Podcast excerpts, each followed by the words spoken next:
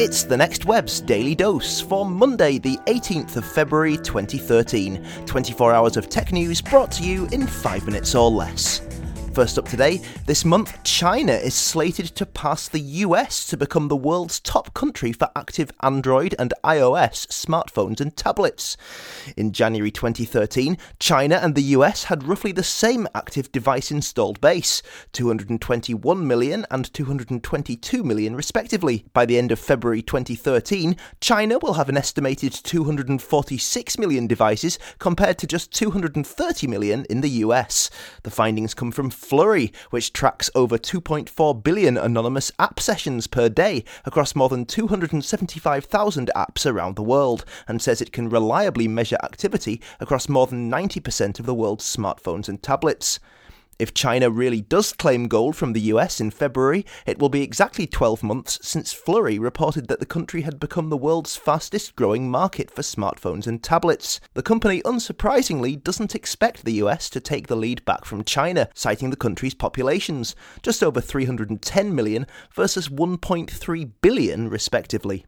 In other news, following reports that temporary staff at one of its logistics centres in Germany were unfairly treated by security staff with alleged neo Nazi links, Amazon has said today that it has fired the security company with immediate effect.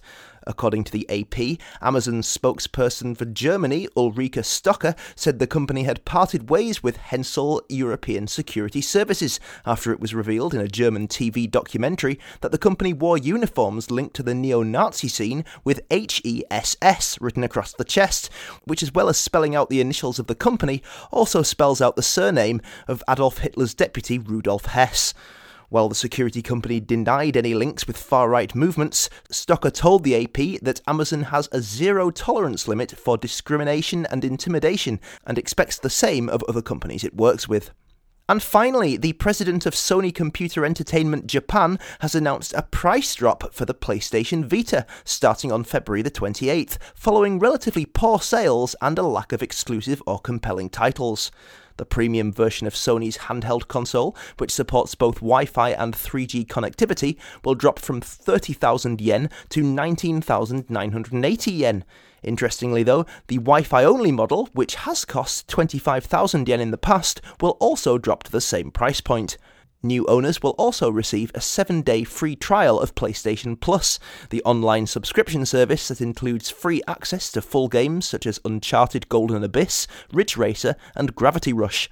The final incentive is a free download campaign for its Torne TV service until the end of March.